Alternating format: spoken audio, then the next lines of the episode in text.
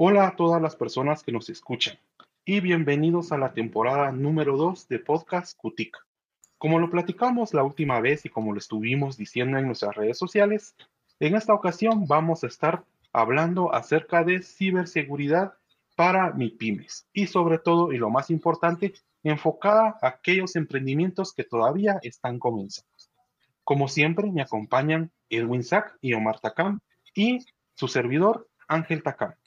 Entonces, vamos a comenzar. Vamos a hacer algunas aclaraciones de primero, y es que no vamos a estar tratando de la ciberseguridad de la forma más básica, de esa forma en la que muchas veces hablan en los colegios, en la primaria, en la secundaria, de cuestiones muy, muy básicas, que es un virus, que es un troyano. En este caso, al menos de mi parte, sí me gustaría dar dos definiciones importantes antes de darle la palabra a mis compañeros. En este caso es lo que es el phishing, que vamos a, vamos a estar mencionándolo en varias ocasiones durante este podcast. ¿Qué es esto a lo que nosotros llamamos phishing? Es un método para engañar a la persona y hacer que ésta misma comparta contraseñas o información sensible como datos de tarjeta de crédito. También tenemos lo que es el ransomware, o como se escribe, porque no sé si lo estoy pronunciando bien, ransomware. Y este básicamente es un malware, es un programa, es un software que está hecho para infectar nuestros dispositivos y bloquearlos. Y de esta manera, la persona que está del otro lado pide un rescate para desbloquear toda nuestra información. Entonces, ya una vez mencionada estas dos definiciones, me gustaría darle la palabra a alguno de mis compañeros. No sé quién quiera comenzar.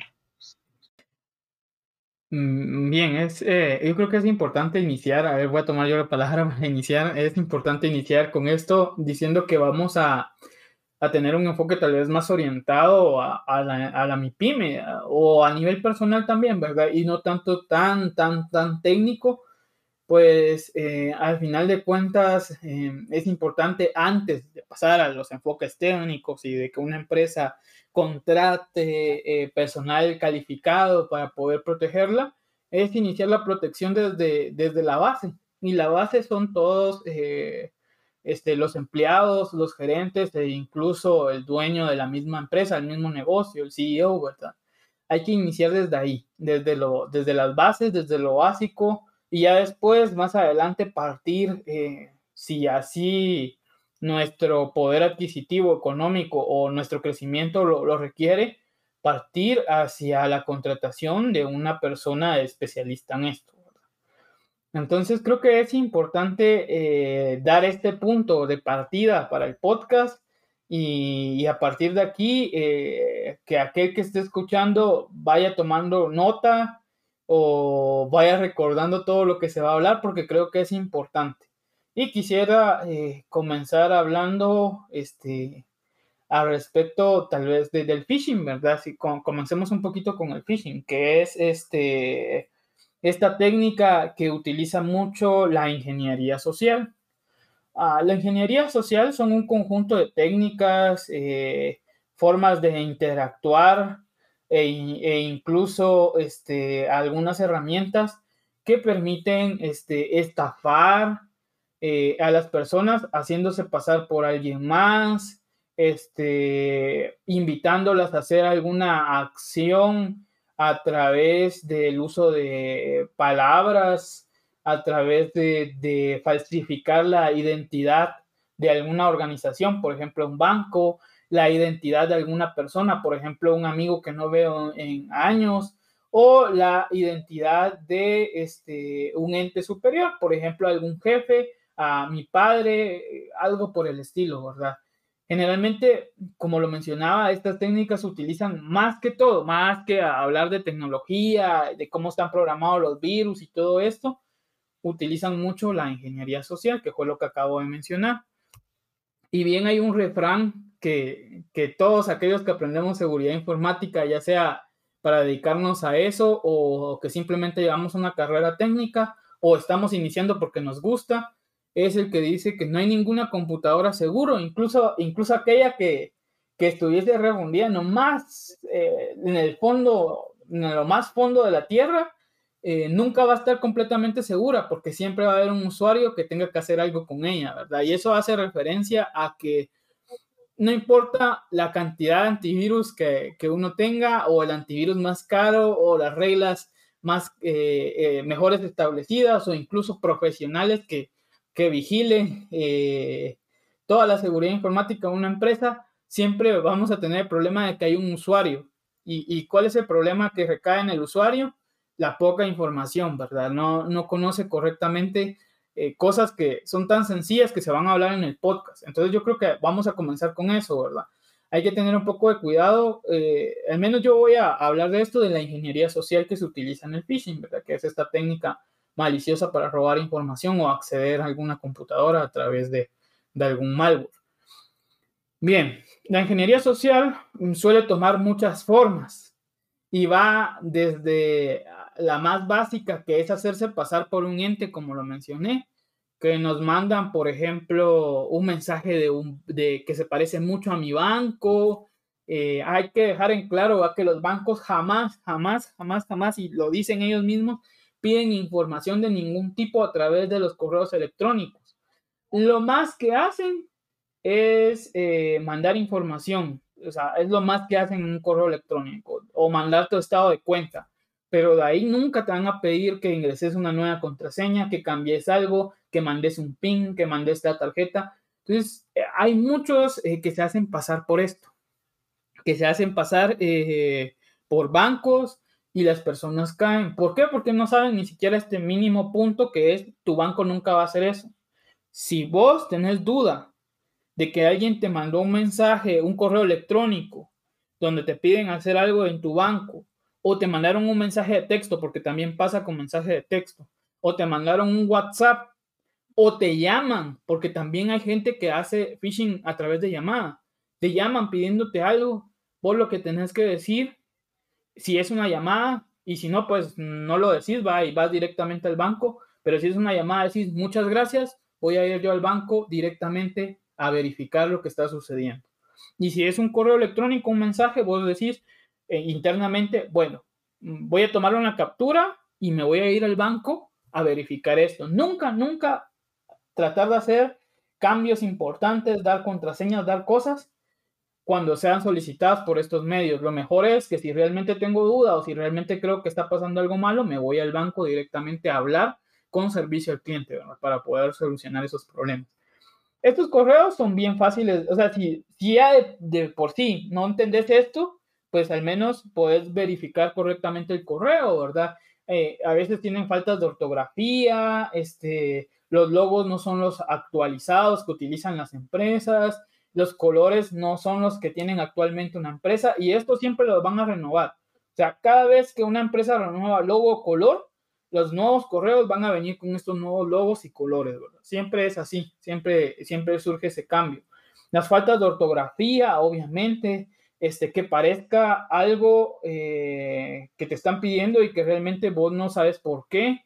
Por ejemplo, que te digan, usted acaba de ser, eh, acaba de ingresar o acaban de retirar tal cosa de su cuenta de banco y vos no has hecho nada.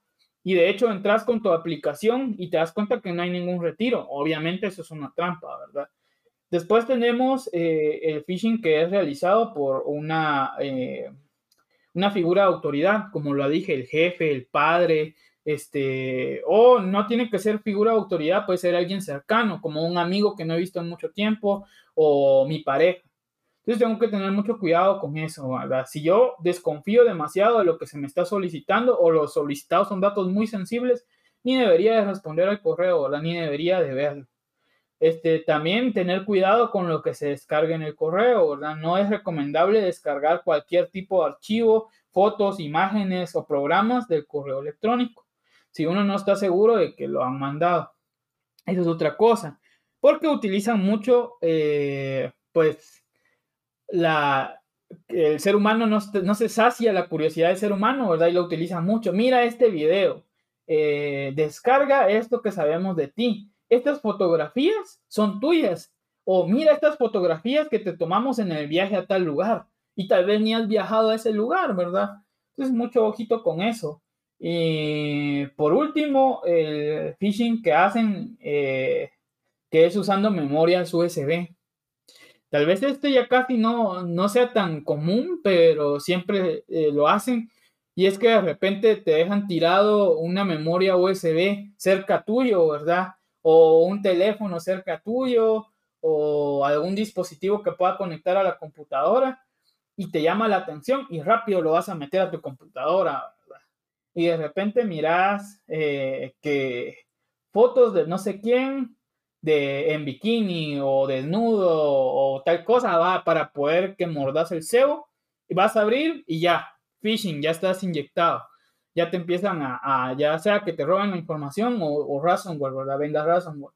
O que diga este documento de tal cosa, ¿verdad? Hay un nombre súper llamativo para que lo abras. Entonces, mucho cuidado con eso. Si uno no confía eh, en esos factores, mejor no.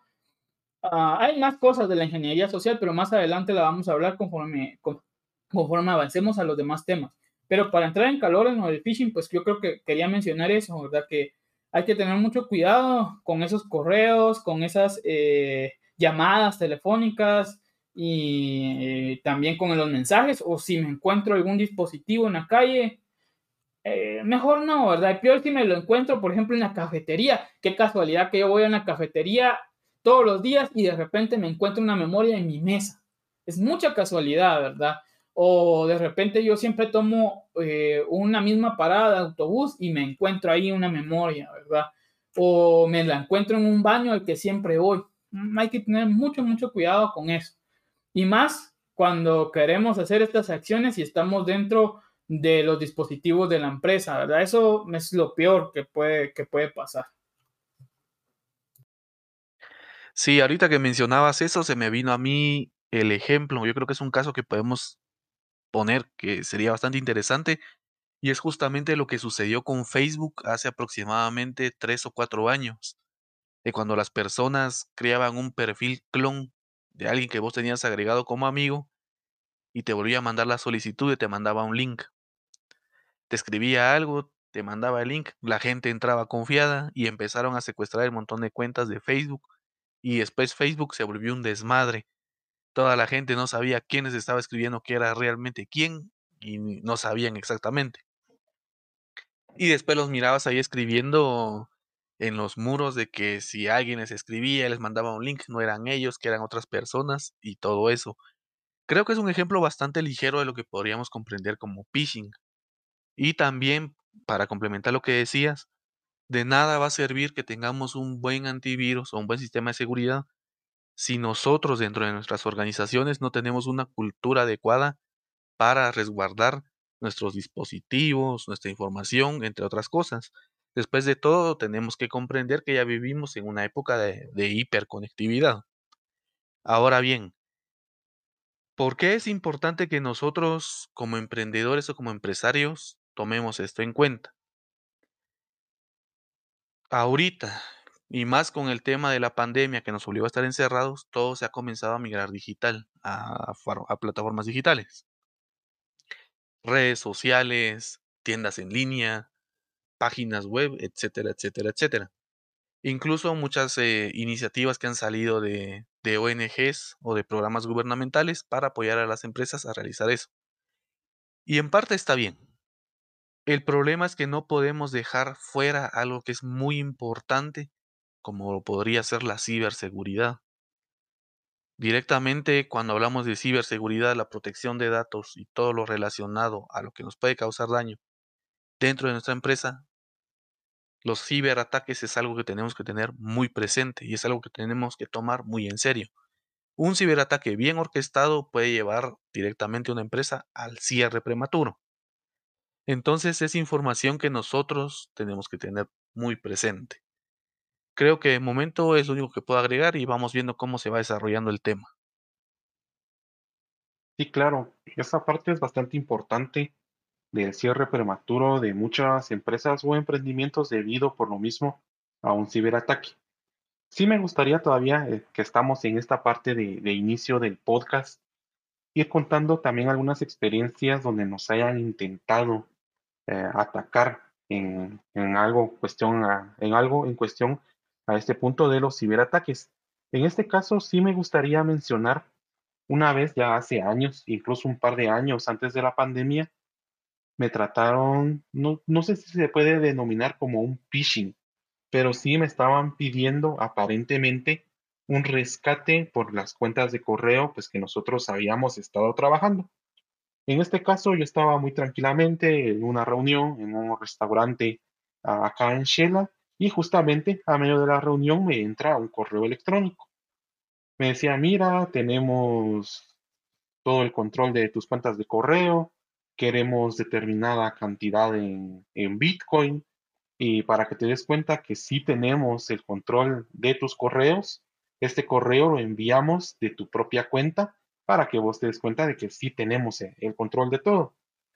De momento, sin duda, debo aceptar que sí caí un poco en, en pánico. Dije, bueno, ¿qué está pasando acá? ¿Qué es lo que me enviaron? ¿Qué es lo que me están diciendo? Incluso también mencionaban, mira, tenemos unas fotos tuyas comprometedoras de lo que haces en, en tu computadora, te encendimos la cámara web, tenemos videos tuyos haciendo cosas sucias con material prohibido.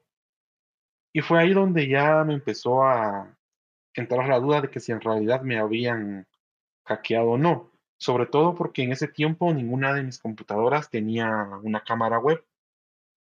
Entonces dije, bueno, entonces, ¿qué está pasando acá? Ellos es imposible que tengan imágenes mías porque no tengo ningún dispositivo al que hayan podido acceder para poderlas tomar. Entonces mejor me tranquilicé, terminé la reunión. Ya después de esto, cuando llegué a la computadora de escritorio, abrí el correo, vi el encabezado completo, algo que usualmente pues no todas las personas hacen, más que todo algunos usuarios eh, técnicos que saben pues ya tienen un poco más de conocimiento en estas áreas, pues ya miran este tipo de encabezados y me di cuenta que como tal no sé muy bien cómo lo hicieron, pero simplemente explotaron un error que tenía el servidor. Ellos mandaron el correo desde otra cuenta, una cuenta ajena a nuestro servidor, le pusieron algún código en específico y el servidor de nosotros pues, detectó como que en la propia cuenta lo hubiera enviado. Y pues ya después de esto lo vi y dije, bueno, entonces es mentira que, que me hackearon, el rescate que me están pidiendo es solo para ver qué personas caen, alguna persona que no tenga el conocimiento adecuado, que no busque en ese momento la ayuda de un tercero y pues les va a terminar enviando la cantidad que ellos piden, que usualmente para todo este tipo de, rescates se trabaja solamente con criptomonedas y obviamente tampoco no es algo poco lo que ellos piden, sino que son cantidades siempre bastante significativas. Y bueno, Aparte de eso, creo que también a todos nos, ha pasado el típico intento de robo de contraseña de Facebook, de, Instagram, que siempre pues a veces llegan estos correos de recuperación que alguien más intentó ingresar a la cuenta, pero de momento, hasta este punto, esa sí fue una ocasión donde sí puedo decir que hubo por un momento que sí sentí el verdadero terror, pero ya después, al analizarlo y evaluar la situación, pues no hubo mayor problema. No sé a ustedes qué, qué les ha pasado, si tienen alguna experiencia también que podamos compartir con las personas que nos están escuchando. Bueno, de, phishing, algunas, sinceramente. Ah, de las demás cosas, pues sí, muchas, pero digamos que del phishing voy a contar dos muy claves. Una no me pasó a mí, sino le pasó a mi mamá. Eh, que lo que yo les decía, las llamadas, es que es lo más típico y que generalmente muchas personas creen que ya no se usa, pero no les ha tocado recibir una llamada. Entonces, eh, me recuerdo que era un martes o miércoles por la tarde más o menos, ya hace como antes de la pandemia, el 2019, antes de la pandemia. Eh, me recuerdo que mi mamá me llamó, ¿verdad? En la tarde y me dijo, fíjate que, que me están llamando del banco para poder este, hacer algunos cambios y todo, pero yo no les creo, porque yo ya he hablado con, al menos con los familiares que tengo, al menos yo ya he hablado sobre seguridad informática por, por el hecho de ser técnico. Eh, ya les he comentado cómo funcionan las estafas y cosas así muy simples que, miren, ayudan de verdad. O sea, conocer lo que estamos hablando aquí ayuda demasiado a no caer en esas estafas. Entonces, mi mamá se recordó de lo que le había comentado y me dijo, mira, me están llamando, pero yo lo que dije es que no era yo, eh, que te tenía que pasar a vos, que era el que tenía el control de todas mis cuentas y todo. Entonces, eh, pues yo cabalmente estaba ese día en, la casa, eh, en, el lugar donde vive mi mamá, pero no estaba en la casa en ese momento. Entonces llegué en un ratito, ¿verdad? Llegué a la casa y atendí la llamada. Yo ya sabía que era phishing, así que lo, me, lo dejé seguir, ¿verdad? Obviamente, si ustedes saben que son phishing y, no son técnicos o no tienen eh, conocimiento suficiente para poder seguir la llamada, no lo hagan. O sea, solo corten y ya está. No es recomendable. Pero yo la seguí para ver hasta dónde me llevaban. Y empecé, ¿verdad? Y me dijeron, sí, somos de Ban Rural, este, su mamá es tal, eh, sabían el nombre, ¿verdad? Su teléfono es tal, obviamente me decían el teléfono y me estaban llamando, era obvio que lo conocían, ¿verdad? Y este, su cuenta bancaria es tal, ¿verdad? Es monetaria y, es de, de, este número que inicia así. Y me dieron el número inicial, los números iniciales, no toda la cuenta.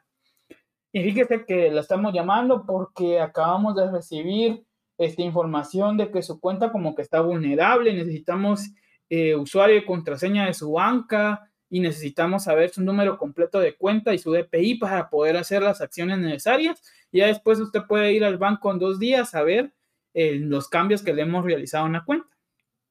Entonces yo obviamente di datos falsos, ¿verdad? Y para ver qué sucedía. Y bueno, nomás terminando dar los datos me colgaron, ¿verdad?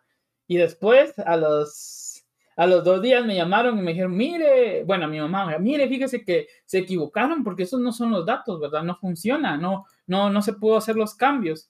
Y, y entonces mi mamá nada más se rió y colgó, ¿verdad? Entonces ahí a lo que voy es que los bancos jamás te van a pedir eso y que hay que tener mucho cuidado. Esa es una de phishing y, y, ah, y tocó que es muy real, que siempre lo hacen. Y ustedes van a decir, ay, pero ¿Cómo obtienen los, los, los, números o los nombres o las cuentas? ¿Cómo es que hacen eso? Eh, bueno, los nombres los pueden obtener de mi Facebook, de mi Instagram, incluso de mi WhatsApp, viendo únicamente el nombre de mi usuario, ¿verdad? Ya lo tienen. Además, recordémonos que nuestros nombres suelen aparecer en muchas bases de datos de Internet, las cuales han sido robadas o han sido vendidas. ¿Cómo obtienen mi número? Bueno, mi número también a veces se encuentra en Internet o lo obtienen preguntando o lo obtienen de bases de datos que son vendidas con los números. Eso es una realidad que hay, ¿verdad? Que los números están vendidos. Eh, es algo que no podemos hacer mayor cosa. Entonces, eh, así es como obtienen. Y el número de cuenta también. Los números de cuenta, eh, hay opciones en las que se pueden ver, aunque no se ven completos en Internet. Entonces, de esa forma es como hacen las estafas, ¿verdad? Obtienen todo y ya lo único que quieren es sacarnos los datos pertinentes para poder robar la información. Eso es el primero, ¿verdad? Que no me pasó a mí. Yo tuve la suerte de estar ahí y como les digo, yo solo le había comentado a mi mamá que jamás un banco le iba a pedir eso, jamás por más real que se viera. Y ella lo sabía, ¿verdad? Solo con eso evitó que le robaran el dinero y la cuenta. Después tengo una personal, que al menos sí me pasó. Y me recuerdo eh, que me pasó en Instagram. Pero como le decía Ángel, cuando uno tiene un perfil técnico, es bien sencillo detectar esas cosas, ¿verdad? Y uno solo le sigue la corriente. Pero aquel que la detecte y no tenga perfil técnico, mejor ni le siga la corriente, solo elimine el mensaje o, o bloquee. Me pasó en Instagram.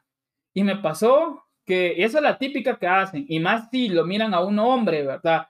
Con las mujeres, no sé, no he preguntado. Puede ser que sí pase también bastante, pero no sé. Pero a uno de hombre, la típica. Es un perfil falso de una mujer súper guapa o bueno, si alguien es gay, de un hombre súper guapo también, ¿verdad? No importa, siempre le pasa a los hombres. Eh, te mandan el perfil de tu preferencia, guapo, como te gusta y todo, y te empiezan a escribir. Y antes la escritura era bien falsa, ¿verdad? Parecía un bot. Entonces la gente no caía tanto, pero cada vez se mejoró eso. Cada vez se mejoró eso y ahora te escriben como una persona normal eh, te mandan que un mensaje de hola, que me gusta tu foto, que no sé qué, cómo estás, te recordás de mí, que no sé qué, me gustó tu perfil y todo mientras vas cayendo, ¿verdad? Y después te dicen, ay, mira, te voy a mandar unas fotos para que las veas y le mandan a uno una miniatura de foto y cuando uno da clic a la foto lo manda un link, ¿verdad? Y mira uno la foto, abre el link y ve la foto, pero al abrir el link ya cae en el phishing, ¿verdad? Ya tienen eh, empiezan a robar datos de mi, de mi, celular o de mi computadora desde donde lo haya abierto. Y saben qué es lo más que da miedo, que hace 10 años esto era mucho de técnicos, o sea, de gente programadora, de, de gente que sabía de seguridad informática, pero ahora, en el 2022, es tan sencillo como verse un video de YouTube, descargar un programa y hacer phishing. O sea, cualquier persona con un mínimo de tiempo podría robarnos la información. Y de hecho es así. Las personas que tal vez no tengan un, nivel tan alto de hacking son las que más tratan de robarnos la información. Entonces yo vi el perfil, vi el todo. Obviamente solo seguí la corriente, pero nunca abrí el link, ¿verdad? Y le decía, ay, qué bonitas fotos, ya abrí el link. Y me decía, no, es mentira, no, no has visto la foto, que no sé qué. ¿Cómo sabía que no había visto la foto? Porque obviamente no había dado clic al link, ¿verdad? No, no había dado clic. Y esto lo hacen fácil, esto es fácil. Entran a nuestro perfil, miran a todos nuestros este, amigos o seguidores o los que estoy siguiendo y ven el tipo de, de, mujer que yo tengo ahí agregada y de ahí, o hombre, y de ahí sacan la información para crear un perfil falso y robar, ¿verdad? O tienen perfiles estándar que a cualquiera les parecerá atractivo y te roban la información. Entonces yo quiero comentar esos dos casos, ¿verdad? Uno de llamada telefónica y otro de la red social por favor, no caigamos en eso del perfil falso. Es lo más falso que hay. Ahí sí que es de los phishing más falsos que hay. Y yo consideraría que no hay que caer en nada de, eso, ¿verdad? Sí, así como decía Edwin, de la parte de la recolección de datos, si tal es como dato curioso, es un término que es relativamente nuevo, se le conoce como doxing, que es, bueno, se aplicaba más en temas de ciberacoso, pero es una forma de obtención de nuestros datos en nuestros perfiles digitales, ya sea Facebook, Instagram o incluso cualquier otra red que estemos utilizando, Twitter, y por medio de estas pueden averiguar datos un poco más íntimos, nuestras direcciones, números de teléfono, etcétera, etcétera, etcétera. El término que se utiliza ahorita ya más de una forma coloquial es doxear, que van a doxear a una persona, que prácticamente, y como lo he mencionado, es que van a exponer sus datos verdaderos, quitándole el anonimato o el virtual anonimato que le podría brindar eh, sus entidades digitales, o sea, su presencia digital. Eso. Ahora, ¿qué experiencias he tenido yo? Tal vez una de las más importantes siempre tiene que ver con entidades financieras. Me mandaron un mensaje de texto diciendo que tenía una cuenta de cierto banco que estaba siendo utilizada con fines fraudulentos y que se iba a proceder legalmente y que tenía que comunicarme a tal número. Directamente yo siempre tenía una actitud de que, que se quede ahí esa cosa y no hice, hice nada. Principalmente porque la cuenta, la cuenta la tenía en completo abandono, solo tenía como 10 quetzales. No tenía sentido que me pusiera a darle tanta vuelta. Entonces dije, bueno, que no pase lo que tenga que pasar, que se quede ahí esa cosa. Y ahí murió. Otra parte también muy importante que tenemos que comprender del phishing es de que el phishing puede funcionar por lo menos de dos formas, de dos, sí, de dos, formas. Una podría ser por medio de la investigación de datos, ya sea de tipo doxeo o más o menos algunas a similar, o como funciona eh, los, las extorsiones, por, los vamos a poner de ejemplo, que en muchos casos ellos llaman dando cierta información que ni ellos mismos saben si es real o no. Y si logran enganchar a la persona, pues le pegan al gordo. Hay personas que caen y hay personas que no. Entonces, prácticamente tenemos que tomar en cuenta que también es una práctica que se aplica para el phishing. Puede ser que las personas que nos quieran dañar no sepan nada sobre nosotros pero aún así, existan ciertos patrones que pueden utilizar donde algunas personas van a caer. Entonces es algo que yo siento que también tenemos que tomar en cuenta. Sí, justamente ahorita que Edwin estaba mencionando esta parte que le agregan a uno en Facebook o antes era más en Instagram, que envían una invitación de una persona que sea bastante atractiva y en este caso, ahora que lo mencionó, pues sí me recordé que ya hace bastantes años me sucedió exactamente lo mismo. Eh, estaba yo tranquilo un fin de semana, eh, me entra una solicitud de amistad, em, aparentemente de una mujer bastante atractiva, mm, reviso el perfil, veo todas las señales de que es un perfil falso, dije, bueno, vamos a, ver de, qué se trata esto, le acepté la solicitud, me empieza a, escribir, sí, que mira, que esto, que soy de tal parte, em, de Francia, algo así y mira, y que no sé qué, platiquemos por chat, que no sé qué, que no sé cuánto. Ah, bueno, eh, inicia la llamada. Eh, yo no abro mi cámara por obvias razones. Eh, se nota que es un video el que, el que tienen puesto. la chica así con muy poca ropa.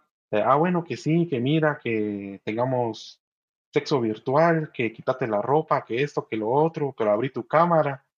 Y bueno, ya con, con todas las precauciones del caso, bueno, está bien. Eh, con lo más simple, mostrame dos dedos en cámara. O mostrame tres dedos en cámara, pues para ver yo, para empezar, que es una persona real. Después de esto, pues simplemente ya no dijeron nada, eh, cortaron el, video. Después de esto, pues procedí eh, como buen ciudadano digital a denunciar la cuenta por, por spam, por intento de, de phishing. Y hasta ahí. Siguieron estos intentos todavía varias, varias veces. Eh, volvían otra vez a mandar invitaciones y tratar de iniciar una videollamada, siempre con, los mismos métodos, pero siempre en este caso la parte más vulnerable, como usualmente eh, decimos nosotros acá, ahí el factor vulnerable sería la chuchada. Esa cuestión de ser aborazado, de no medirse en este tipo de actos, tener en ese momento, dejarse llevar pues por, por la calentura, por la lujuria, pensar, oh, miren esa mujer, ese hombre está bien guapo, está, quiere algo conmigo, voy a abrir mi cámara, me voy a mostrar todo lo que me están pidiendo. Y bueno, obviamente creo que en este caso es algo bastante obvio, lo que estas personas sin duda lo que buscaban era buscar imágenes comprometedoras de sus víctimas y posteriormente extorsionarlas con, con estas imágenes. Pues no es muy, muy complicado de deducir, pero sin duda ya comenzamos aquí con algo que es bastante importante y es poder decir que el primer paso en la ciberseguridad, y como lo mencionaba Edwin, siempre mientras una persona tenga acceso va a ser vulnerable porque la vulnerabilidad número uno somos nosotros las personas. Y claro, con esto no estoy diciendo que olvidemos la, la ciberseguridad por completo, sino que también debemos saber que incluso grandes empresas pueden caer en este tipo de, ataques. Por supuesto, al ser grandes empresas, los atacantes también son grandes atacantes. No estamos hablando de una persona, algún hacker por ahí que quiera robar nuestras contraseñas, robarnos un cuarto de Bitcoin, que si bien es bastante dinero, pues no es significativo en comparación con los secuestros de datos que le hacen a grandes empresas. Y me gustaría mencionar algunos de estos hackeos que han habido últimamente. Número uno, que sería el último que sucedió, que fue a la empresa Nvidia. Para los que no la conozcan, Nvidia fabrica algunas partes para computadora, específicamente tarjetas de video, y a nivel mundial pues sí es una gran empresa. Es bastante curioso y aquí pues nos podríamos extender mucho, pero vamos a tratar de estar solamente en el punto. A ellos los hackeó un grupo específico, valga la redundancia, que se dedica a hackear grandes empresas. Entraron a sus servidores, robaron gran cantidad de datos entre estos datos estaban los planos para muchas de las tarjetas que ellos fabrican, cuestiones pues que valen millones de dólares en, inversión. Pero una vez que esto fue robado, la empresa se dio cuenta. Se dio cuenta y realizó un hackeo a los hackers. Rastrearon quiénes eran, buscaron sus servidores, los encontraron y después de todo eso inutilizaron, según la empresa, toda la información que habían robado y dejaron inutilizables los servidores de los hackers. Digamos que fue algo así como una pequeña venganza por lo que habían realizado. Este pues, se podría decir que es algo extraño ahí este tipo de, de situación y también algo que podría ser más clásico como lo que le sucedió también hace algunos meses a la plataforma de Twitch. Twitch también, para los que no la conozcan, es una plataforma de streaming. Ahí pues se conectan muchas personas y transmiten en vivo todo tipo de contenidos, más relacionado a lo que son transmisiones de videojuegos. Las personas pues van enfocando cómo van jugando todo esto y lo comparten con sus seguidores. Pues también a esta plataforma le realizaron un hackeo hace algunos meses, donde pudieron robar no solamente todo, todo el código fuente de su plataforma como tal, sino muchos de los datos que las personas tenían guardados dentro de la plataforma. Entre ellos dicen que fueron algunas contraseñas, algunos métodos de pago e información de, por ejemplo, muchos de estos streamers, de estas personas que transmiten cuánto dinero estaban haciendo en la plataforma. Usualmente, pues esto se maneja todo de manera privada, hacer unos datos sensibles pues que no deberían de ser del conocimiento de todos por cuestiones de seguridad, pero una vez realizado este hackeo, pues se hicieron públicos y ya muchas personas se enteraron, pues lo de los streamers, cuánto estaban ganando, que también si no está relacionado al tema, puedo comentar que algunas eran cantidades más que significativas. Entonces, en esta línea que también podemos ver a las grandes empresas involucradas y siendo víctimas de estos ciberataques, ¿Qué otras empresas conocen ustedes que, nos puedan comentar o algo en específico puedan mencionar en, este caso?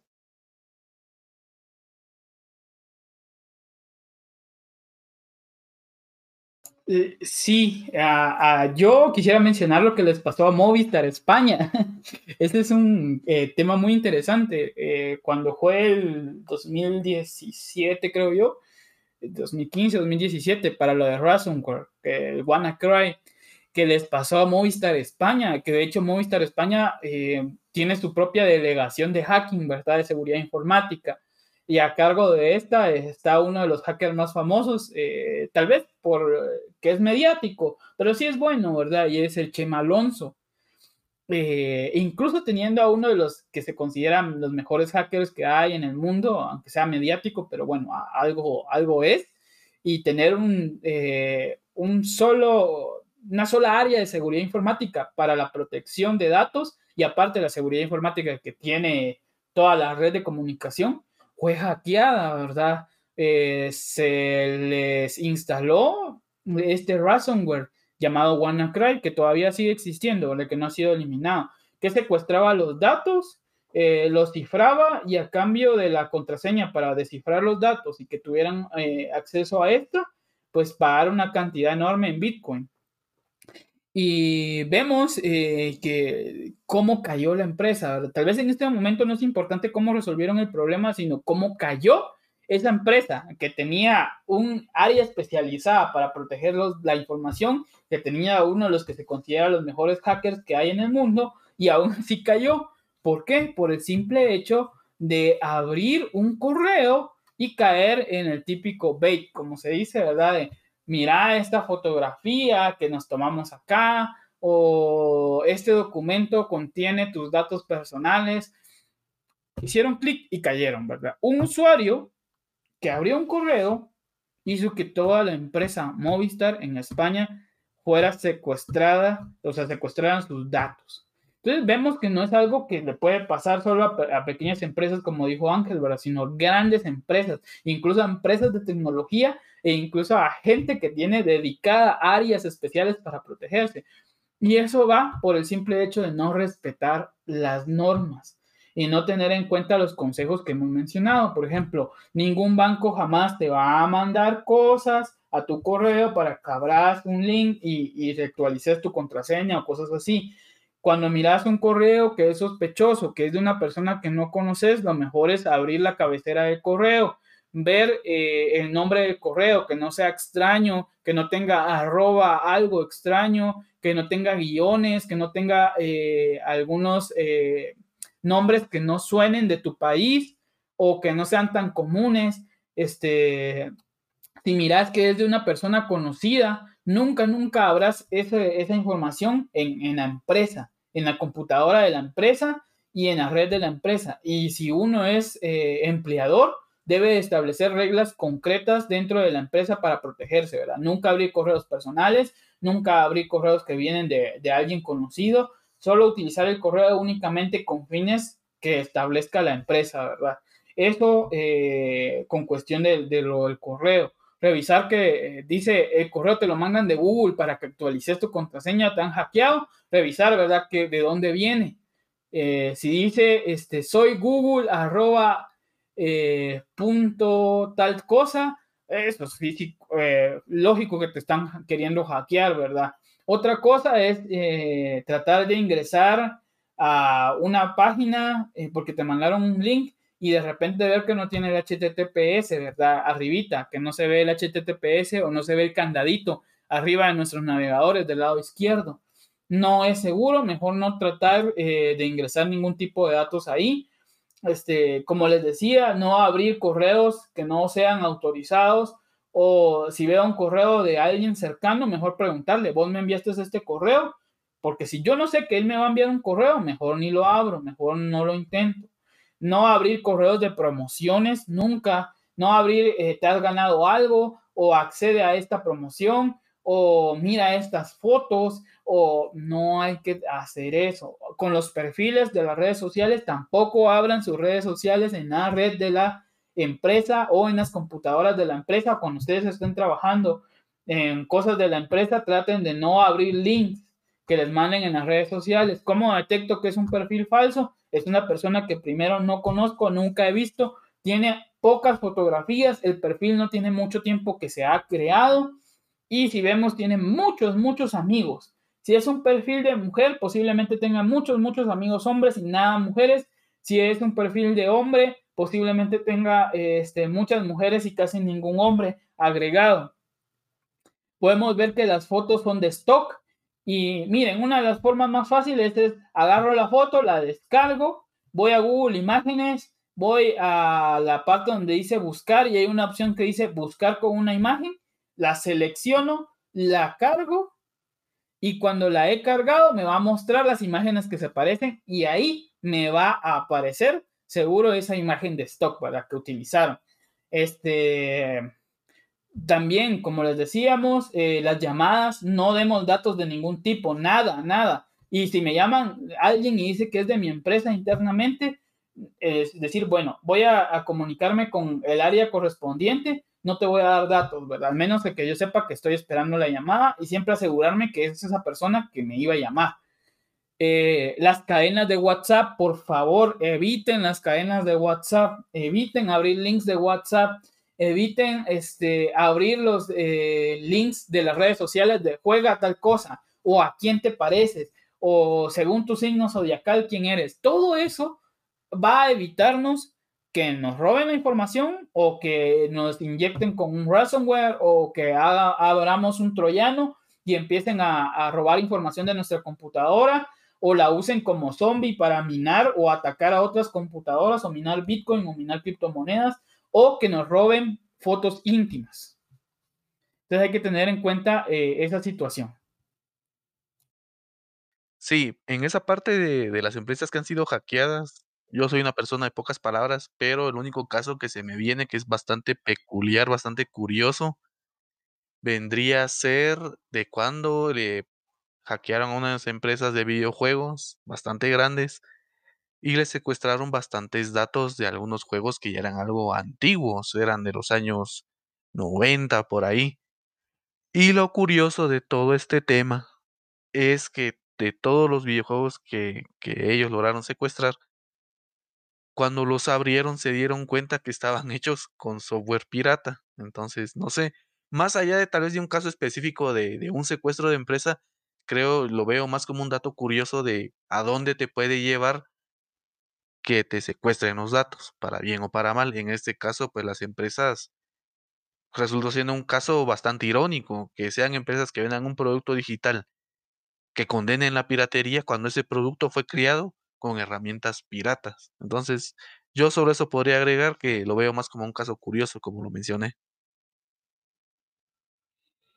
Sí, acá pues es bastante importante también estar nosotros en regulación de todo eso, sobre todo que incluso en otros podcasts, y creo que también es una tendencia, o más que una tendencia, ya un estándar, el decirle a todas las MIPIMES, a, toda a todos los emprendedores, miren, migremos a lo digital porque es mucho más fácil, es más efectivo, y incluso hay una gran cantidad de, tutoriales, una gran cantidad de información, de cursos, incluso nosotros con, con Tapirus tenemos cursos de algunas plataformas digitales, pero muy pocas veces se toca esta parte de la ciberseguridad, que también es completamente vital. Me, gusta hacer una analogía, no sé si sea lo más correcto, de es como la educación sexual muchos dicen, miren, la educación sexual lo único que tienen que saber es no hagan nada hasta después de casarse y eso es todo lo que dicen. Y bueno, ahí estamos muchos países con grandes cantidades de, embarazos no deseados y otro montón de problemáticas sociales a, lo que eso lleva y no voy a mencionar. Pero no se trata simplemente de no hacerlo es como, mire, la mejor parte de ciberseguridad es no tener nada digital. Bueno, eso ya no se puede, eso es completamente imposible. Sí tenemos que tener cuestiones digitales. Ya estamos en una realidad hiperconectada y no podemos decir, no, miren, yo me quedé en el ciclo pasado, yo solo con un papel y un lápiz, definitivamente esto ya no se puede. Al menos acá en Guatemala la facturación electrónica ya es algo casi que obligatorio para, para todas las empresas, entonces simplemente sí o sí tenemos que migrar hacia ello si aún no lo hemos hecho. Y a la hora de hacerlo tenemos que saber que si bien tiene muchas ventajas, también hay muchos riesgos. Y debido a eso es que también estamos tratando ese tema exactamente ahorita. Ya en, cuestiones generales de, todo esto, de puntos importantes que tienen que ir considerando los emprendedores en la ciberseguridad que tienen que ir aplicando a todo esto, creo que podría comenzar con dos importantes. Una, que la ciberseguridad como tal no es solamente para equipos de escritorio, computadoras de escritorio, para computadoras portátiles. Tenemos también otra computadora que pasa aún más tiempo con nosotros y es el celular.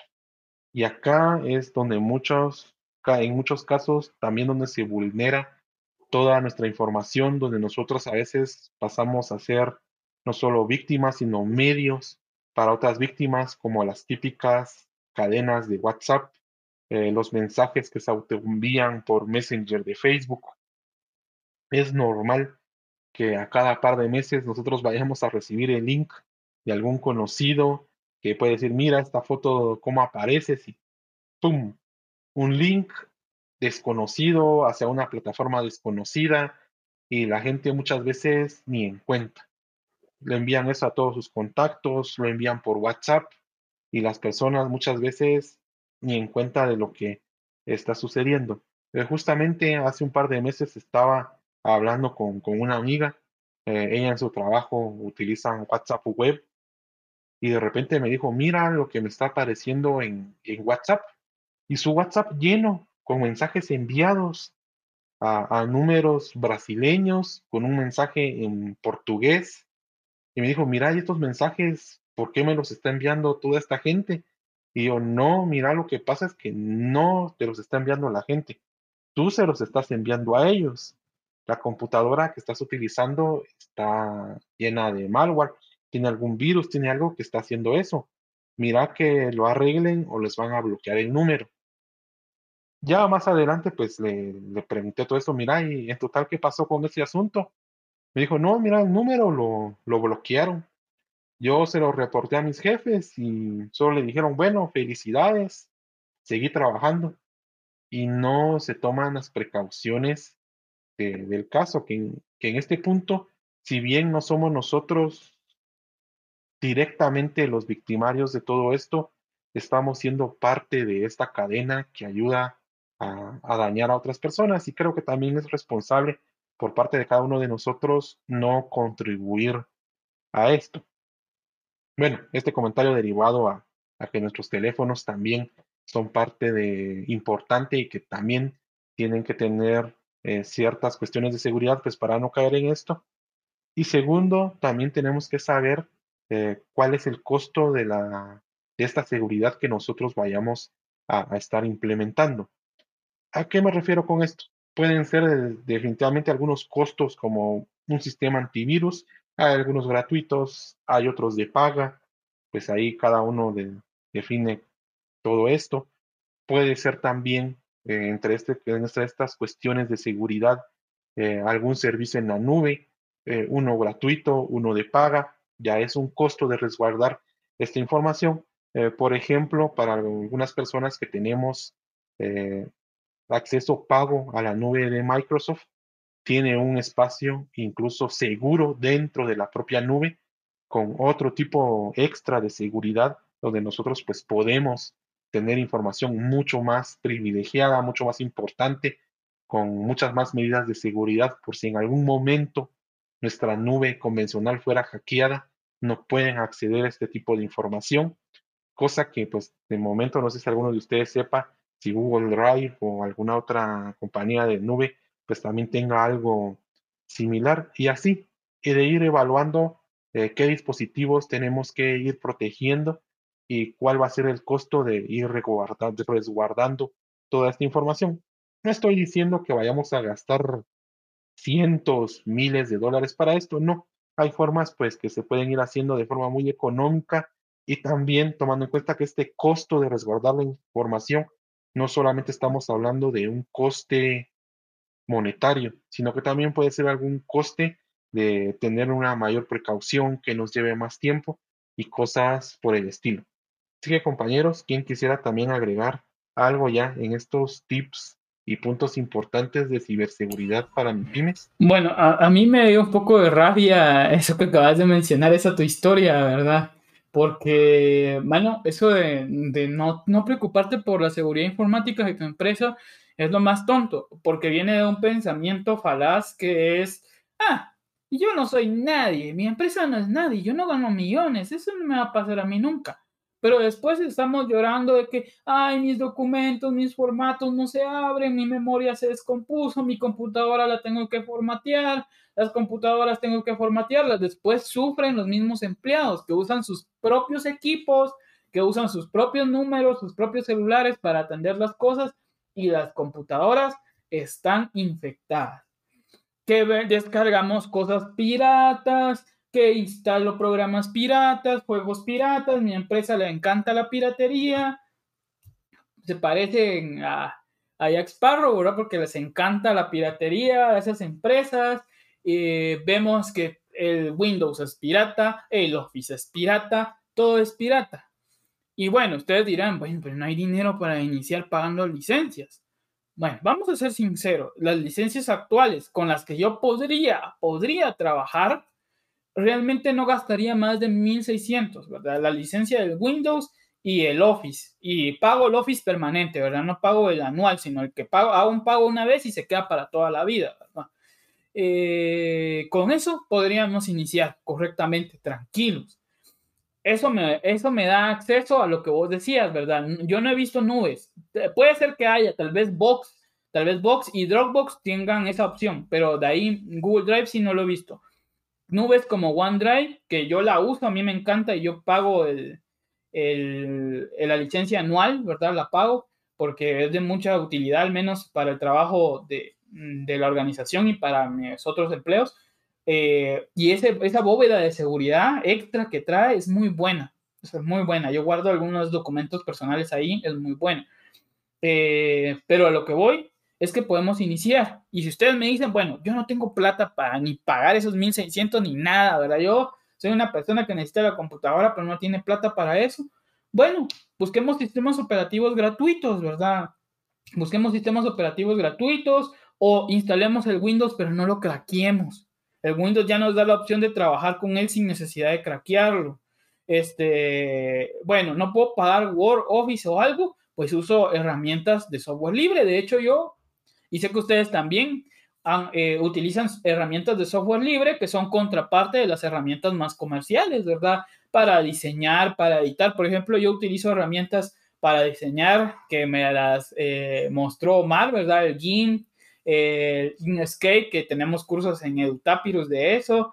Este, utilizo DaVinci Resolve para editar. Este, utilizo Audacity y Ocean Audio y también otra plataforma de edición de audio que no me recuerdo que es software libre también lo utilizo para eso. Este, utilizo gestión de, información eh, a través de Notion, eh, Trello, que son software gratuitos.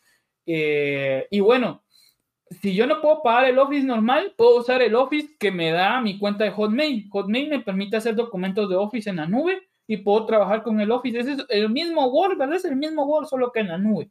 Si no, puedo utilizar OpenOffice, MS Office, WP Office y voy a poder desarrollar completamente mis trabajos o incluso he visto empresas que están basadas su trabajo únicamente en los documentos de Google Drive, en los Google Docs y les funciona perfectamente.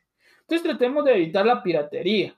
También tratemos de evitar la piratería en cuestiones de contenido multimedia, ver que me vea una película, que me descargue una película y todo eso. Y yo sé que no todos tenemos acceso a una plataforma de streaming o algo por el estilo, pero debemos de evitarlo al máximo. Y si yo voy a hacer la piratería, al menos en este sentido de, consumir contenido multimedia, utilizar adblocks, ¿verdad? Así, el software se llama adblock, que son bloqueadores de publicidad para evitar que se me abran ventanas emergentes. Configurar mi navegador para que no abra ventanas emergentes. Por ejemplo, también poder utilizar Brave, que es un navegador muy seguro, el que trae todas estas configuraciones de defecto y ni siquiera necesito instalar un adblock porque ya lo trae instalado por defecto.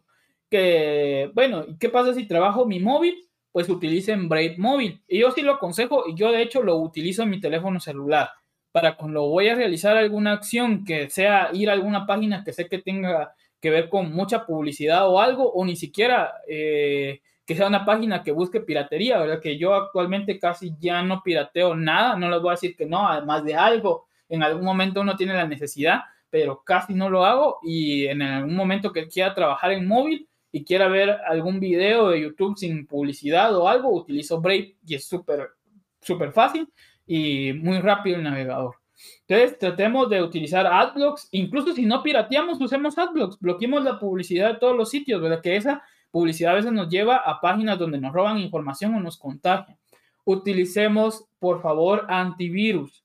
Si yo tengo un Windows original porque yo pagué la licencia o porque mi computadora venía con él, calidad. Con el Windows Defender actualizado, más me basta y sobra.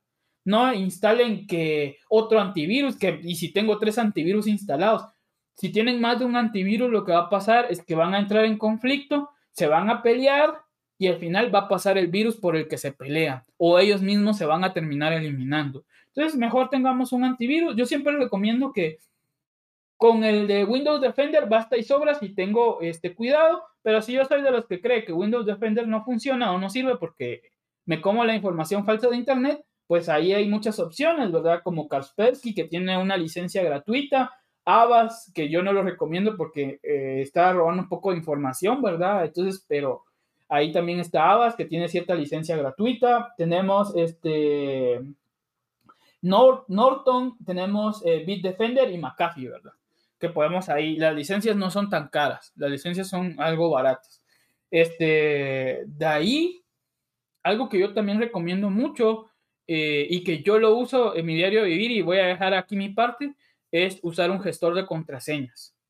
Eh, ya no darle guardar a mi contraseña en el navegador, ¿verdad? Ya mi navegador ya no guarde la contraseña, o no guardarla en un post-it, o no guardarla en las notas de mis celulares, o en un chat de mi celular, que eso mucha gente lo hace, o escribir contraseñas fáciles para que me recuerde de ellas, ¿verdad? No, ya no hago eso. Lo que hago es utilizar un gestor de contraseñas. Este es un programita que se encarga de crear una bóveda, una bóveda cifrada a la cual si alguien tiene acceso nunca va a saber qué hay dentro porque está cifrada y tardaría miles de años o millones de años en saber qué hay adentro. Y la cual me guarda las contraseñas automáticamente. Es decir, que cuando yo voy a abrir una sesión, instalo el programita en mi navegador y automáticamente detecta que estoy en Facebook y me dice, estás en Facebook, dale clic para poner tus contraseñas y tus usuarios. Le doy clic, lo pone, inicio sesión. Así es de sencillo. Yo hace más de dos años que ya no guardo mis contraseñas en mi navegador ni en ningún otro lugar para evitar que me roben la información, para evitar de que eh, alguien tenga acceso al navegador y pueda sacar las contraseñas, porque eso pasa. Sacar las contraseñas es bien fácil, es bien fácil de los navegadores. Y como les digo, la seguridad informática ahora es mucho más peligrosa porque cualquiera con unos minutos viendo un video de YouTube puede hackearme. Es así, esa es la realidad. Eh, obviamente no va a ser hackeos súper increíbles, pero los más básicos bastan y sobran para robar información. Yo recomiendo en cuestiones de, gestores de contraseña, este, OnePassword o Bitwarden. Yo uso Bitwarden o Bitwarden, como se pronuncia, ¿verdad? Yo uso ese. Bitwarden es software libre, es súper seguro, es gratuito y tiene funciones para todos los sistemas operativos y para todos los tipos de teléfonos celulares y se combinan entre sí. A mí me encanta ese gestor de contraseñas, yo es el que más recomiendo. De ahí recomendaría OnePassword, que tiene una cuenta gratuita, pero tiene ciertas limitaciones. Y por último, dejaría a LastPassword y a KeePass, que fue uno que utilicé durante mucho tiempo como bóveda de respaldo, pero actualmente sí ya funciona únicamente con eso. Y para cerrar mi participación, yo los invito a que coloquen en su navegador lo siguiente: password Kaspersky y abran la página, la primera página que les va a salir. En esa página dice qué tan segura es tu contraseña. Y uno escribe la contraseña que uno tiene y ahí se va a dar cuenta que realmente cuál es el nivel de seguridad de las contraseñas. Tal vez para el cierre del podcast vamos a hablar un poco de las contraseñas, pero con eso quiero para que ustedes les entre el miedo, ¿verdad? lo mejor, como les digo, un buen gestor de contraseña, un, un adblock para bloquear publicidad maliciosa, este, un buen antivirus, pero no más de uno, por favor. Eh, y tratar de no piratear. Usen software libre. Eso es mi recomendación. Sí, tal vez para reforzar lo que ustedes mencionaban de que una pequeña empresa, una micro, pequeña o mediana empresa no va a sufrir ciberataques, lo han mencionado bastante bien, es bastante tonto, tomando en cuenta que estamos casi que conformados por MIPIMES. Las MIPIMES son las que más hay y son las que más aportan en la mayoría de casos al Producto Interno Bruto de un país. Si no estoy mal y parafraseando eh, algo que mencionaban en un podcast de ciberseguridad, decían, es más fácil quitarle un dulce a un niño que una pistola a un policía. Y esto hace referencia a que es más fácil realizar ciberataques a pequeñas empresas y medianas empresas que meterse con una empresa mucho más grande, una multinacional, que definitivamente de cajón sí va a tener un departamento que por lo menos le vea parcialmente todo lo de ciberseguridad, si no es que directamente se lo va a ver completamente. Entonces, es importante tener conciencia, ser conscientes de todo esto y que por favor empiecen a tomar cartas en el asunto en sus instituciones. Ahora bien, aquí se ha mencionado el tema de la piratería y todo eso, pero como lo dice nuestro eslogan, aquí hablamos sin filtro. Y más allá de que nosotros digamos de que no se tiene que piratear, van a haber personas que siempre van a seguir pirateando. O sea, hay gente que es eso de aguante la piratería vieja, no me importa nada. Tienen opciones gratuitas como podría ser el caso de Inkscape como una variable para Illustrator, claro que sí. Pero definitivamente va a haber gente que no lo va a querer usar por distintos motivos, por usabilidad, se les hace más fácil, Illustrator tiene más funciones, etcétera, etcétera, etcétera. Y se van a van a seguir pirateando. Entonces, si van a seguir pirateando, por lo menos no sean tan estúpidos. No descarguen de páginas que la primera que se encuentren. Porque muchas veces estos programas craqueados ya vienen con mucho malware. Entonces lo ideal es que si van a caer en estas prácticas ilegales, es importante que por lo menos se tomen el tiempo de ver de qué páginas hay, quién fue el que hizo el crack, si podemos descargarlo directamente de la página o el equipo que es el que ha encargado de craquear los programas. Y de esta forma por lo menos protegernos. O sea, no estamos promoviendo la piratería, pero definitivamente no podemos tapar el sol con un dedo y decir, no, aquí no hay piratería y se acabó. No, claro que hay piratería. La hubo hace 20 años y probablemente y lastimosamente vaya a haber piratería en unos 20 años más adelante. Y lo que nosotros podemos hacer en nuestras posibilidades es asegurar, por lo menos, que no se vayan a meter, eh, no vayan a terminar con el equipo de, de cómputo lleno de, de virus y con el montón de problemas que esto acarrea. Y de la mano con esto, también, si tenemos que hablar sin filtro, tenemos que mencionar todo el tema de lo que sería el contenido erótico, pornografía. ¿Por qué? Porque justamente ahorita que estaba hablando el compañero Edwin, me recordé que cuando nosotros tuvimos la oportunidad de trabajar muy de cerca con, con cooperación y con equipo donado de cooperación, unas personas de cierta organización nos llamaron para que revisáramos equipo. Que el equipo estaba malo, que el equipo no estaba funcionando muy bien. Y exactamente Edwin fue el encargado de revisar ese equipo. Sorpresa, sorpresa, estaba lleno de malware. ¿Malware de qué páginas? De páginas porno. O sea, prácticamente más allá del dilema de que fuera equipo donado por cooperación que era utilizado para ver pornografía, está el tema de que también por estos canales nos podemos infectar. Son canales propensos a mucha infección. Y no solo en las computadoras, también en los celulares. Están los canales de Telegram que se han vuelto tan famosos en estos últimos años. Entonces la recomendación sería, si van a piratear, a sabiendas que es ilegal, por lo menos infórmense bien de dónde van a descargar sus programas, cuál es el mejor canal para descargar, es el torrent, es descarga directa, es descarga sí o es descarga sa. Y si van a ver pornografía, por lo menos usen páginas oficiales, páginas que sepan que son un poco seguras, no que porque estén buscando un contenido de X o Y tipo se van a estar metiendo en páginas que, como mencionaba Edwin, tienen el montón de ventanas emergentes que simplemente con el hecho que esas páginas se abran, ya nos estamos poniendo en riesgo. Entonces yo mencionaría eso. Yo con eso también cierro la participación. Sí, justamente hasta que lo mencionaste, pues sí, me causó todavía bastante gracia pues ese equipo que estaba completamente infectado y digamos de las páginas pues que habían eh, visitado. Sí creo que aquí me gustaría también agregar que no todos pueden ser Jack Sparrow.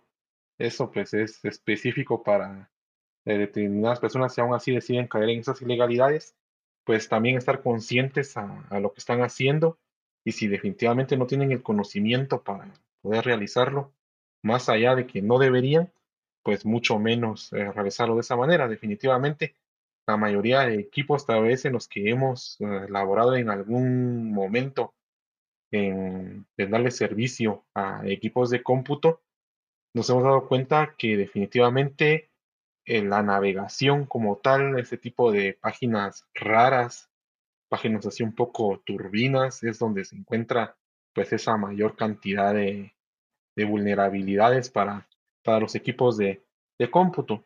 Creo que tal vez ya solo para ir mencionando algunos puntos importantes y ir ya eh, finalizando también, porque ya, pues ya, ya nos extendimos un, poco, sería número uno, al menos para eh, Guatemala, sí me gustaría mencionar que no existe una ley acerca de ciberseguridad.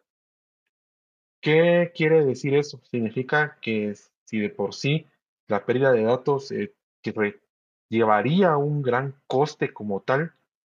No hay nada, no hay ninguna ley que nos pueda amparar. No hay nada de decir, miren, yo perdí, tuve una pérdida por robo de datos, no hay deducción por eso. Deducción de costos en SAT no hay. Si alguna persona me hackeó, no existe un mecanismo legal para que yo pueda decir, miren, esa persona me hackeó. Puede ser que igual pueda el Ministerio Público ver cómo iniciar un proceso, pero como tal son cuestiones que aún así no están claras o no están tipificadas del todo dentro de la ley de, Guatemala. Y esa parte es importante eh, saberla también. Una de las recomendaciones que definitivamente eh, es importante que todos realicen es en todas las plataformas en las que tengan una cuenta, realizar eh, la verificación de dos pasos. Eh, una verificación normal cuando ustedes meten su contraseña y otra verificación por mensaje de texto. Alguien en la misma plataforma les envía un código por mensaje de, texto a su teléfono, ustedes ese código lo ingresan en la plataforma para que los deje ingresar. Yo ahí fácil el año pasado me habré quitado unos 10, 12 hackeos simplemente por la verificación de dos pasos. Existen otras plataformas que todavía tienen un paso más, que es un generador de contraseñas, un candado. Es algo que sincronizan también con la plataforma y su teléfono. Antes, pues, yo creo que se miraba mucho en, en videojuegos para algunas cuentas. Tienen un autenticador el autenticador les genera un código aleatorio que les va a durar unos 20, 30 segundos. Tienen ese tiempo para ingresar el código en su máquina y si no, pues ya no pueden ingresar. Pues con eso también me logré salvar de un par de hackeos. Son herramientas muy efectivas y que sería lo ideal que todos nosotros los tengamos en nuestras cuentas, pues tenerlas aplicadas de, todo esto. Ya saben, lo hemos dicho eh, durante todo el podcast, tener bastante cuidado con todas las acciones que realizamos. Recuérdense, la primera, el primer bloqueo de seguridad que existe, que puede verificar todo lo que se está haciendo, somos nosotros. Si nosotros fallamos, si nosotros nos descuidamos, no le prestamos atención, vamos a nuestro trabajo y miramos ahí pornografía, le damos clic a todos los links, no hay antivirus no hay departamento de ciberseguridad que nos vaya a proteger de los maleantes. Tienen que tomar en cuenta que también no hay ninguna mujer viuda que los quiere conocer que está a dos kilómetros. Eso es mentira. Cualquier cosa que vean en internet que pueda parecer demasiado bueno para ser verdad, entonces es mentira. Ahí no hay eso de que puede existir un poco de suerte, no. En Internet, si los pueden estafar, los van a estafar. Si los pueden, pueden ser una víctima de phishing, seguramente lo van a hacer. Entonces, siempre esas cuestiones eh, para esto. Y no sé si tengan algo para finalizar, algo hay una pequeña oración, una pequeña línea para completar el podcast del día de hoy. Bueno, yo quisiera agregar a, esto eh, algunas cositas así es rápida, ¿verdad? Eh, primero, sí, la autenticación en dos pasos creo que es una de las cosas que más nos ha salvado. Háganlo en todo lo que puedan. Yo sé que a veces puede dar pereza, pero es que eso, ¿cómo salva? ¿Cómo salva? Porque, este, al igual que Ángel, yo también tuve muchos hackeos de redes sociales y también en nuestras plataformas oficiales. Y vamos a decir la verdad, porque estamos hablando sin filtros en el podcast. En grupo nos trataron de hackear a los... Eh, eh, pues que elaboramos en QTIC, ¿verdad? En grupo y recibimos constantemente el tratar de acceder a nuestras redes sociales, a las redes sociales empresariales e incluso algunas este, herramientas que utilizamos en línea. Pero teníamos activada la verificación en dos pasos, más el guardar la calma, el asegurarnos eh, de cómo poder actuar correctamente ante la situación, pues evitó que nos siguieran hackeando, ¿verdad? Ya ni siquiera lo intentar. Este, también eh, agregar a esto eh, que no pongamos nuestras contraseñas y cosas en un, en un post-it, en una libreta, eh, en un blog de notas, que cuando vayamos a trabajar en algún lugar afuera, una cafetería, estoy en, en, el aeropuerto, estoy en otro país, en cualquier lugar que esté trabajando que no sea mi oficina o mi casa, y de repente eh, veo que hay mucha gente, tratar de evitar mostrar mucho las contraseñas que estamos usando, ¿verdad? Por eso yo recomiendo el gestor de contraseñas, porque con un clic las ingresa y nadie mira nada, ¿verdad? Evitemos eso, por favor, no abramos nuestras cuentas de banco, nuestras cosas en una cafetería, en un restaurante, en cualquier lugar. Otra cosa, por favor, y esto, eh, mi hermana fue víctima de esto, ¿verdad? Pero como les digo, ellos tienen a, a su favor que tienen a alguien que es informático y que les ha activado todas las protecciones y que tiene todas las gestiones para evitar esos hackeos, pero sí le intentaron hackear con lo siguiente. Y es que cuando uno se conecta a una red pública, como la de mi centro comercial, como la de mi restaurante favorito, como la de mi cafetería favorita, la de Starbucks, este, como la de algún edificio al que voy, como la de mi médico, mi odontólogo, lo que sea, una red pública cualquiera que yo encuentro que no sea la de mi casa o que no sea mi teléfono compartiendo Wi-Fi, mucho ojo, mucho ojo, no ingresemos a cosas del banco, por favor, no ingresemos contraseñas de redes sociales, no ingresemos a redes sociales, no, no pasemos mensajes que tengan eh, texto que sea eh, algo muy delicado, no abrir cosas del banco, no abrir aplicaciones del banco ahí no mandar mensajes o fotografías comprometedoras o fotografías íntimas, eh, no tratar de cargar información que sea eh, de índole muy serio. ¿Por qué? Porque estas redes no tienen ningún tipo de seguridad, cualquiera está conectado y yo les aseguro que, y esto lo hicimos, cuando yo hice mi práctica de seguridad informática en la universidad, un curso básico, sencillo, y alguien que apenas tenía conocimiento, nos fuimos a conectar a la cafetería, activamos los programas necesarios, que miren, no es nada difícil, y sacamos a varios, le sacamos las contraseñas, los mensajes, incluso gente que se estaba mandando fotos íntimas, ahí en la cafetería de la universidad. Si eso pasa ahí con eh, estudiantes que recién estaban iniciando su práctica de seguridad informática, no me quiero imaginar con gente que tiene doctorados, maestrías, que son hackers de años que pueden hacer eso. Y usted, ay, a mí no me va a pasar, porque es lo típico que dicen todos. No me pasa porque yo no soy importante, yo no gano mucho, ¿quién me conoce? Ah, uno cree eso, pero realmente a cualquiera le puede tocar. A mi hermana le tocó una estudiante que no tiene mucha actividad en las redes sociales, eh, que su círculo cerrado es muy pequeño y le trataron de hackear su cuenta de banco porque se quiso conectar utilizando una red pública. Como les digo, teníamos bloqueado todo y teníamos eh, activado los mensajes. Y eso es otra cosa que les digo. Aunque les duela gastar 15 o 25 quetzales, activen los mensajes del banco. Eso es muy importante porque en el momento que alguien trata de retirar dinero o hace alguna acción, le llega a uno el mensaje.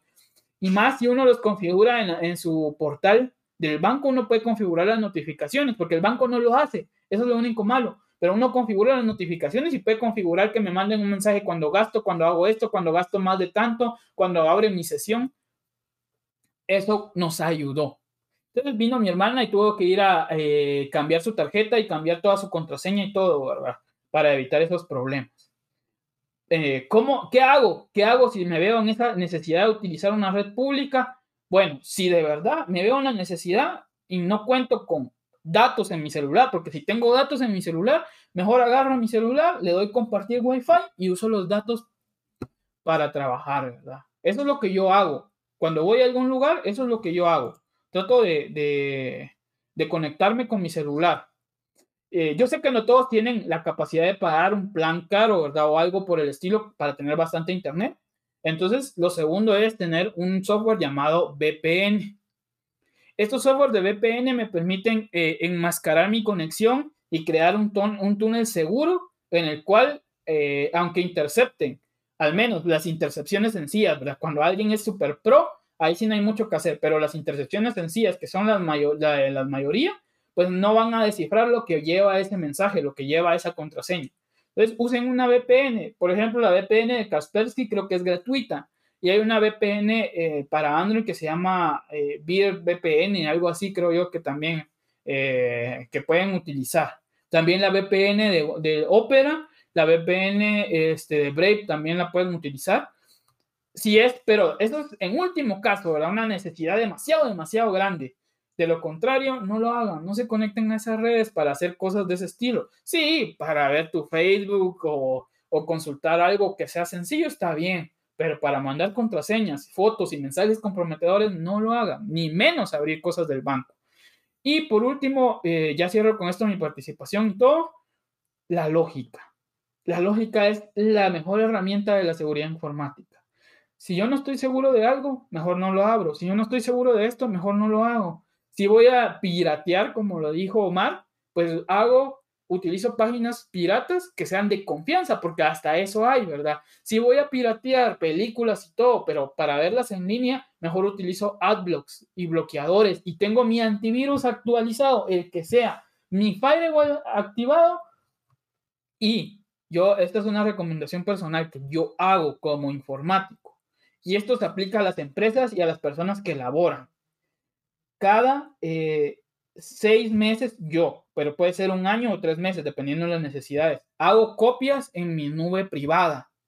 Hago copias de seguridad de mis datos importantes en mi nube, en mi nube privada. Y reseteo mis contraseñas, es decir, cambio eh, mis contraseñas, ¿verdad? Por contraseñas que sean seguras. Y mucho ojo acá.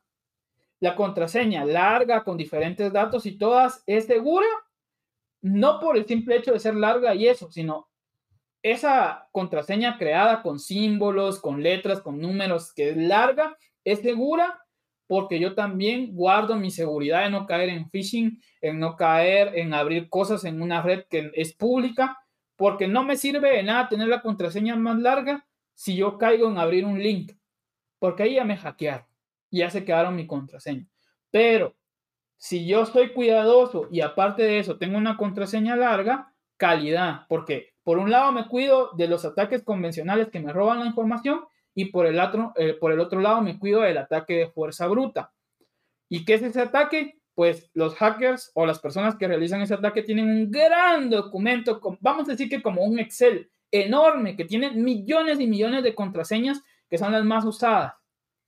Y empiezan con un programita a correr, ¿verdad? Pam, pam, pam, pam, pam, hasta que dan con la que es. Y así ingresan a las redes sociales, a los correos o a las cuentas. Por eso no utilicen contraseñas eh, que son fáciles, como password 1, 2, 3, 4, 5, 1, 2, 3 hasta el 10, eh, sus fechas de nacimiento, sus nombres de mascotas, sus nombres de hijos. No, no utilicen nada de eso. Traten de utilizar contraseñas que sean representativas, pero que nadie entienda más que ustedes. Y ustedes van a decir, esto por el largo y todo eso es muy difícil. Usen un gestor de contraseñas. Nuevamente caigo eso. Ese es el mejor consejo que les doy. Así se olvidan de que sea demasiado largo, que me voy a olvidar nada. Con el gestor de contraseñas me aprendo una única contraseña especial, de ahí las demás, cargar y listo, ¿verdad? Otra cosa, para cerrar, ahí sí, me estoy extendiendo, pero cierro con esto ya, para las empresas. Por favor, esto es de seguridad informática. Cuando ustedes vayan a desechar facturas, recibos, documentos importantes, cosas de documentación, por favor, no las tiren a la basura. Incluso si ustedes son profesionales o personas convencionales, ¿verdad? No las tiren a la basura, no tiren a la basura sus facturas, sus recibos, sus documentos, porque ahí está toda su información. Ahí está su nombre, su dirección, su NIT, el cual puedo consultar y me da más información algunos su número de teléfono, algunos dónde viven, cuánto dinero tienen para consumir, cuánto dinero utilizan en sus facturas. Eso dice mucho de ustedes. Se puede crear un perfil de ustedes y hackearlo solo con la basura. Y de las empresas ni hablamos, ¿verdad? Después dicen, ¿cómo supieron la contraseña? ¿Cómo saben que estoy con este cliente? ¿Cómo saben que estoy haciendo esto? Ay, me hackearon y no sé por qué ellos se adelantaron a mi programa, porque ahí voy a tirar la basura de mis documentos y mis cosas como si nada. Mejor incinerémoslas. Y para estar más seguro, pues pasémoslas en una trituradora y después los pedacitos los incineramos. Yo eso hago. Eh, sé que parece exagerado, pero es lo mejor. Agarro toda mi documentación que he eh, juntado durante un año o medio año, que sé que ya no me va a servir, por eso lo hago al año, ¿verdad? Que ya sé que ya no me va a servir o que tengo digitalizada o que ya utilicé y ya no es necesario, voy y la meto a mi chimenea y la quemo. Entonces, ese es otro consejo y con eso cierro, ¿verdad? Mucho ojo con esta información, por favor. Ahí está todo lo importante e incluso ahí están datos personales que ni siquiera deberían de ir.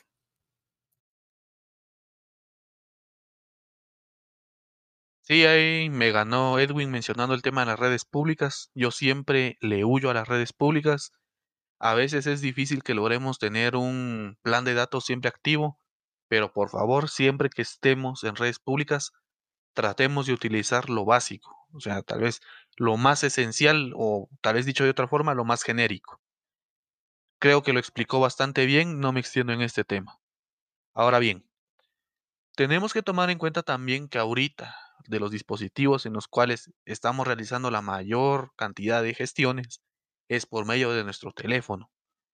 ¿Qué es lo que está pasando o cuál es uno de los problemas? Que ahorita hay muchas versiones determinadas de una determinada aplicación. Pongo el ejemplo de WhatsApp. Tenemos el WhatsApp que directamente es de Facebook, que ahorita es Meta. Pero esa misma aplicación tiene distintas versiones. Que hay uno que es el azul, que hay uno que es el plus, que este es el otro. Y cada una de estas pues, son versiones no oficiales, que hay personas que descargan a su celular porque puede que incorpore distintas funcionalidades, pues que parecen bastante buenas. El problema es que puede ser que estas estén infectadas con malware y terminen siendo perjudiciales para ustedes. Volvemos al tema de la piratería.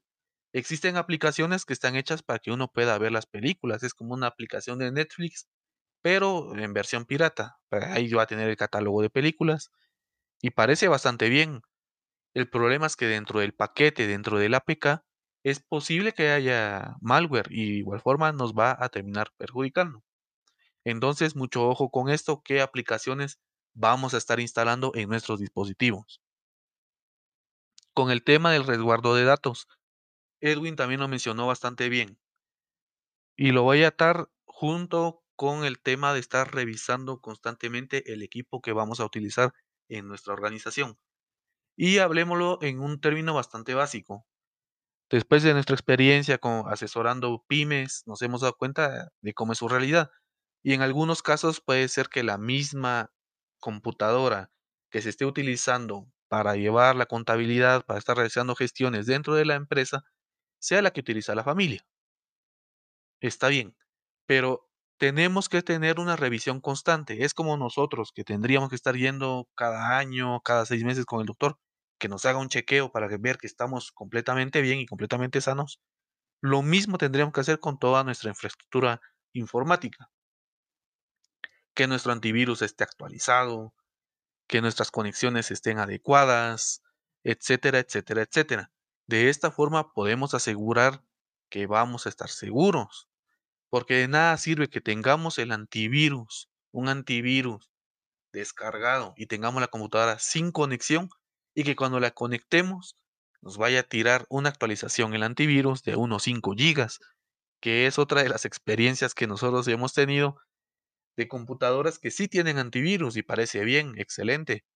Pero cuando uno la conecta a internet y empiezan a actualizar las bases de datos, madre mía, son 5 gigas de, de actualización para, para un antivirus, eso es una barbaridad. Si yo cuando ahorita actualizo mi antivirus, generalmente son como de un mega, 500 kilos, no es mucho lo que actualiza un antivirus. Entonces, imagínense, ¿cómo puede ser eso de que pueda tener tanta, tanto abandono este tema de las actualizaciones y mantener nuestros equipos en forma? Ahora bien, con el resguardo de datos pasa algo muy similar. Edwin ya lo dijo, hay que estar sacando copia de todo, respaldos, podemos tener un disco duro externo y en, esas, en esos eh, equipos podemos tener la información resguardada por si en algún momento sufrimos un ciberataque que nos afecte en gran parte. Complementando con, con el último punto que dijo, de estar eliminando la información, creo que en lo físico lo explicó bastante bien. Ahora bien, en lo digital yo utilizo una herramienta que se llama Wipefile, que es bastante buena. He encontrado bastantes foros donde la recomiendan. Borra la información del disco duro completamente, porque si no sabían, hay información que aunque ustedes piensen que hayan borrado en formato digital, todavía está alojada en el disco duro. Y alguien que tenga experiencia en temas de informática, es posible que la pueda recuperar. Entonces, si tenemos un archivo digital que nosotros consideramos muy sensible, es importante que consigamos una aplicación como la que les acabo de mencionar, que se llama Wi-Fi, para eliminar completamente el archivo. Esta que les estoy mencionando ofrece una limpieza completa con estándares de la OTAN, entonces sí es bastante, bastante segura, bastante robusta. Y yo creo que con estos tips o con estas recomendaciones voy cerrando. Entonces, con esta información creo que, como mencionábamos, ya nos extendimos bastante para este primer episodio de la segunda temporada de Podcast Boutique. Así que nos estaremos escuchando hasta la próxima. Ya saben, pueden dejarnos cualquier comentario o pregunta o también algún tema en específico que quieren que estemos desarrollando. Entonces, nos escuchamos hasta la próxima.